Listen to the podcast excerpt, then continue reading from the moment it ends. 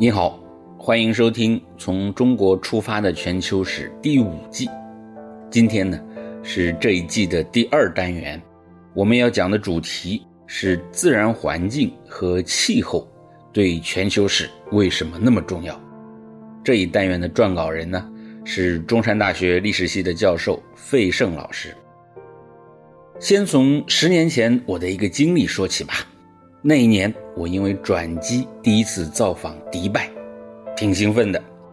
但飞机降落的时候，高耸入云的哈利法塔却让我非常紧张。我感觉这座世界第一高塔的塔尖好像很快会戳穿我的飞机，扎进我的屁股。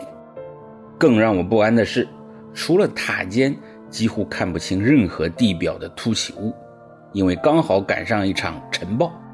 那个时候，机舱里鸦雀无声，我们都清楚地听到机身被固体颗粒物撞得叮当作响。我一度很恐慌，不过有惊无险。几分钟后，我就坐在富丽堂皇的机场候机区喝咖啡了，周围全是琳琅满目的免税商品。可是窗外呢，除了个别宏伟的建筑群，大地一片苍凉。我感觉这一切好像很不真实。考古学家证明，这里在公元前三世纪就有人类活动的痕迹，公元五世纪就有人类定居，但是不久它就消失在历史记录中，一直到十九世纪初才重新出现了村落。迪拜的纬度啊，与中国的南岭地区非常接近，但是他们的历史进程却迥然不同，这是为什么呢？大家都知道，历史学家总是琢磨过去的事情，但是他们都活在自己的时代，所以他们不仅要瞻前顾后，也要左顾右盼，跟当时所有学者一样，要面对和思考所处的社会与时代的重大问题。环境和气候问题作为目前整个人类社会面临的最重大挑战之一，毫不意外。也得到了历史学家的关切。像迪拜这样一个沙尘暴频仍的地方，如何兴起成为大都市了呢？事实上，在中国呀，晚清的知识分子像薛福成等等这些人，他们就在游历世界的过程中开始思考环境、气候、资源与国运的关系了。民国以后，更有学者以严肃的态度来思考环境，尤其是气候变化。与中国历史进程的关系，这位学者就是竺可桢。一九二五年，他写了一篇《中国历史上气候之变迁》，根据物候调查气温的变化，根据历史文献统计三千多年水灾和旱灾。之后，他又写了一篇《南宋时代我国气候之揣测》，说明十二到十三世纪的中国和欧洲，它的寒凉温热不无连带之关系。哎，好像有关联。一九七二年，他在《考古学报》上又发表了一篇《中国近五千年来气候变迁的初步研究》。根据历史和考古发掘资料，认为我国在近五千年中，最初的两千年年平均温度比现在高两度左右。这以后呢，年平均温度有两到三度的摆动。而从公元前一千年商朝末期、周朝初期开始，到明末清初。先后出现过四次寒冷时期，而历史上活力十足的汉唐两代刚好又处于比较温暖的时代。非常重要的是，竺可桢先生也意识到，这种气候变迁是世界性的。他认为，气候变冷时，先从太平洋西岸开始，由日本和中国的东部逐渐向西移到西欧；温度回升的时候呢，刚好相反，是自西向东。竺可桢不是历史学家，他研究的路径和目的主要是想通过发掘丰富的中国史料，更好地解释气象科学中的问题。以当今科学技术研究的最新成果来看，他的研究方法和结论呢，都有一些可以商榷的地方。但是，他明确提示了环境、气候与历史变化之间存在的有机联系，气候的变化给人类也带来直接的影响。竺可桢先生的跨学科意识与实践值得我们铭记。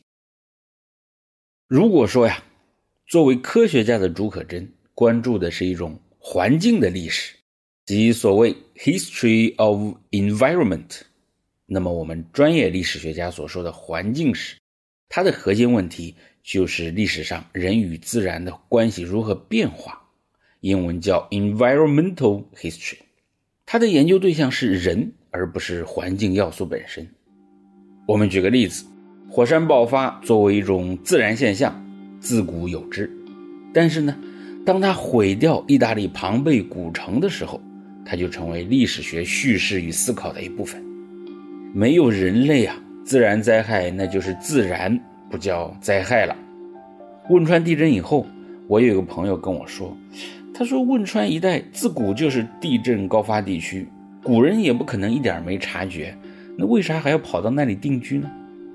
的确，地震灾害很严重，但是大部分地震带上都有人定居，可见人类并不是逃避，而是接受可能的风险与风险共存，这就是一个很好的环境史问题了。历史学家会去思考，人类为什么冒着可能的生命危险去火山脚下定居，去地震带定居，去可能发生台风和海啸的地方定居。那这一定是人类根据经验权衡利弊的结果，对吧？这也提醒我们注意一些深层次的问题，那就是啊，在很多时候，不管是哪里的人，心中有些事情，恐怕比火山爆发还可怕。显然，历史学讨论环境与历史的关系，既不应该简单的所谓以人为本，也不能反过来坚持环境决定论。专业的环境史学者绝对不会把复杂的人类社会变化仅仅归结于自然环境的作用。任何用单一的直线因果关系来解释历史的思路都是非傻即坏。人类历史与环境的变化呀，不是谁主导谁的问题，是如何相互适应和妥协。作为当代人的我们，必须认识到，人类历史不仅仅是人类创造、人类推动的。也是有环境因素参与塑造的。事实上，介入人类历史的气候和环境问题，不仅自古以来就一直存在，而且是地球上所有人类文明都要面对的问题。我们来讲个故事。中国各个省份都有简称，这大家都知道。河南省呢，被简称为豫。根据这个字啊，大家可能都会不由自主的去想，呃，河南跟大象是否存在联系？尽管古文字学家和考古学家的研究已经显示，河南被称为豫啊，呃，跟大象这种动物未必直接有关。但是根据生物学和考古学发掘的结果，晚至商朝，包括河南在内的黄河流域确实有野生象群分布。甲骨文里头就没少提到大象。可是大家知道，今天地球上仅存的两种大象，不管是非洲象还是亚洲象。基本都分布在热带地区，并不生存于今天的河南，所以你肯定也没听说过河南有什么大象肉的烩面或者象肉胡辣汤。我们这一季的导论里面也提到了，二零零四年，美国学者伊茂克写了一本书叫《大象的退却》，这本书的内容呢丰富而深刻，一经出版就引起史学界的广泛关注。比如，北京大学包茂红教授就专门写了长篇书评。随后，清华大学的梅雪琴教授主持翻译，推出了中文版。大象的退却指出了一个传统历史学很少专门思考的问题，那就是为什么在过去四千年，中国的象群从曾经在北京附近游荡，到今日龟缩在我国西南边陲，要一路不断的向南撤退呢？可能。就像竺可桢所提示的，河南地区的环境在几千年前要比现在更适宜大象生存，是气候的逐渐变化让大象们无法再忍耐了。另外一个因素则是在农耕文明发展比较快也比较活跃的黄河流域，持续的捕杀和土地开发，使得当地的大象不仅数量萎缩，而且中原也失去了足够的栖息地。不光是大象，还有犀牛啊！犀牛啊，有人说古代写作“四”啊，那个“四”字指的就是犀牛。《诗经·小雅》里面有两句诗说：“匪似肥虎，率彼旷野。”哎呀，我也不是犀牛，我也不是老虎，怎么我天天在旷野当中游荡呢？可见古代中原一带肯定有不少犀牛。考古学家在华北也发现了犀牛的骨骸化石，古人还曾经按照它带独角的那个样子啊，铸造青铜器啊，叫做四公。可是犀牛们现在在哪儿呢？大象在云南一带还有点踪影，犀牛呢，在全中国范围内。都消失了。再说一下这一季导论里面也说到的帝王君子长臂猿吧。二零一八年的科学杂志发表了一篇文章，介绍陕西省考古研究院和英国动物学会等机构研究出土于西安市战国秦陵园大墓的长臂猿骨骼，确证这种长臂猿属于一个早已灭绝的全新长臂猿属种。因为葛洪的《抱朴子》里面曾经有个说法呀，说君子为猿为鹤，再加上这个出土墓葬呢，可能是秦始皇祖母夏姬的陵园，所以中方的研究人员最后把它命名为帝国君子长臂猿。当地存在这种长臂猿，再次说明关中曾经是茂密湿润的林区，连长臂猿这种生活在深山老林里的动物都有。不光是中国。外国也一样。过去几年里面，我先后参观了大英博物馆、法国卢浮宫以及希腊的国家博物馆。这些博物馆都陈列了许多两河流域到地中海沿岸的古老文物。其中呢，雄狮捕食或者人类捕猎雄狮的图样，被呈现在诸多浮雕、陶罐以及壁画当中。而各种狮身人面的造型，那就更加令人印象深刻。这些艺术品显然说明，西亚、北非以及欧洲古老文明世界里，狮子是非常常见的物种，而且跟人有很多互动，成为当地重要的文化符号。但是呢，你看今天的地中海沿岸以及中东地区啊，植被稀疏，几乎不可能支撑野生狮群生活。可以相信，与亚洲象的命运一样，气候变化与人类活动同样造成了狮子的退却。使它们最终只能生活在非洲热带草原。除了强调自然与人类的互动作用，研究环境的全球史家们在思考气候与自然环境因素时，特别强调，我们不能用人类中心主义的价值观来思考。就如《世界环境史》的作者、美国已故的环境史学家唐纳德·休斯所说：“如今的环境史啊，关注作为自然一部分的人类。”如何随着时间的变迁，在与自然其余部分互动的过程中生活、劳作与思考，从而推进对人类的理解？他们不仅关心气候、自然和物种的变化，也关心人类围绕着这些变化而产生的政治和社会建构，更关注与此相关的思想文化与意识形态。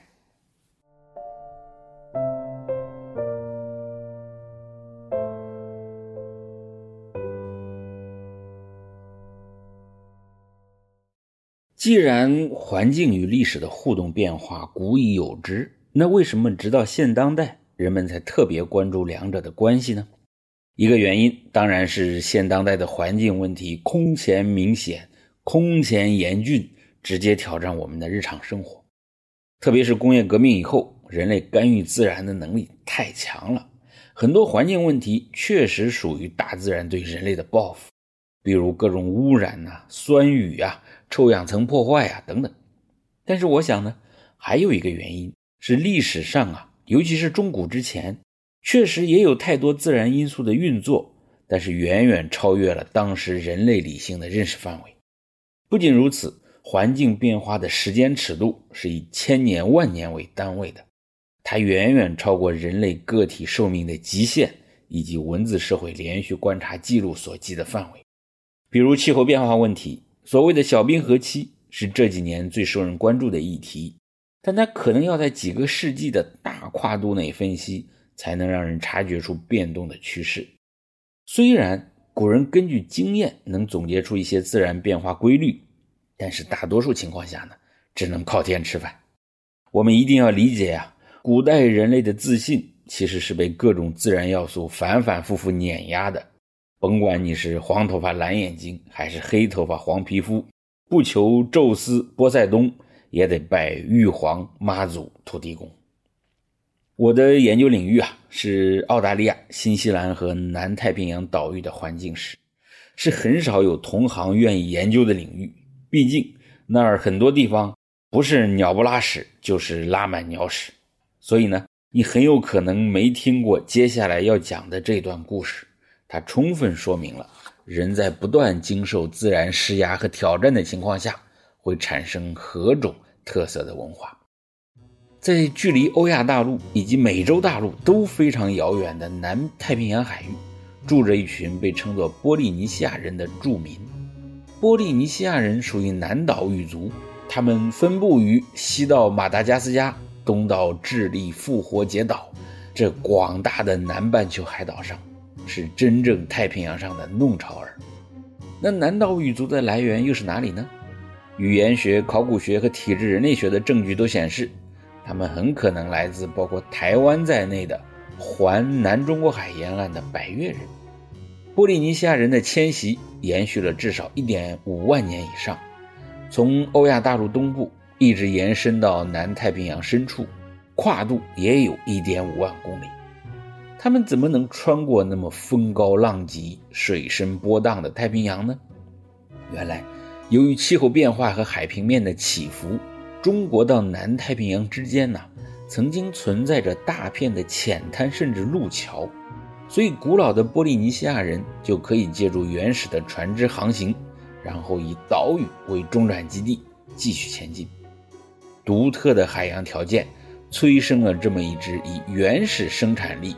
维持了强大航海能力的人群。问题是，南太平洋岛屿陆地面积狭小，与世隔绝，物种也不丰富。假设你从福建出发，最终定居此地的话，那不要说支撑起密集的农耕社会，就连维持基本的群居生活都有困难，因为食物不够啊。更重要的是，还有一种叫做厄尔尼诺南方涛动的周期性变化的气候现象。深刻影响着南太平洋的气候和水文条件。这些岛屿上不断遭遇旱灾或者洪灾，什么人都没惹，所以波利尼西亚人自然也苦不堪言。结果催生了一些外人看起来非常费解的文化传统，比如以汤加人为代表的岛民啊，是以胖为美的，男女老少越肥胖越有地位，越有面子。为什么呢？因为这里饥荒啊，常常导致人们忍饥挨饿，所以刨除一些疾病因素，能变成胖子，就意味着你家有经济实力，一富遮百丑。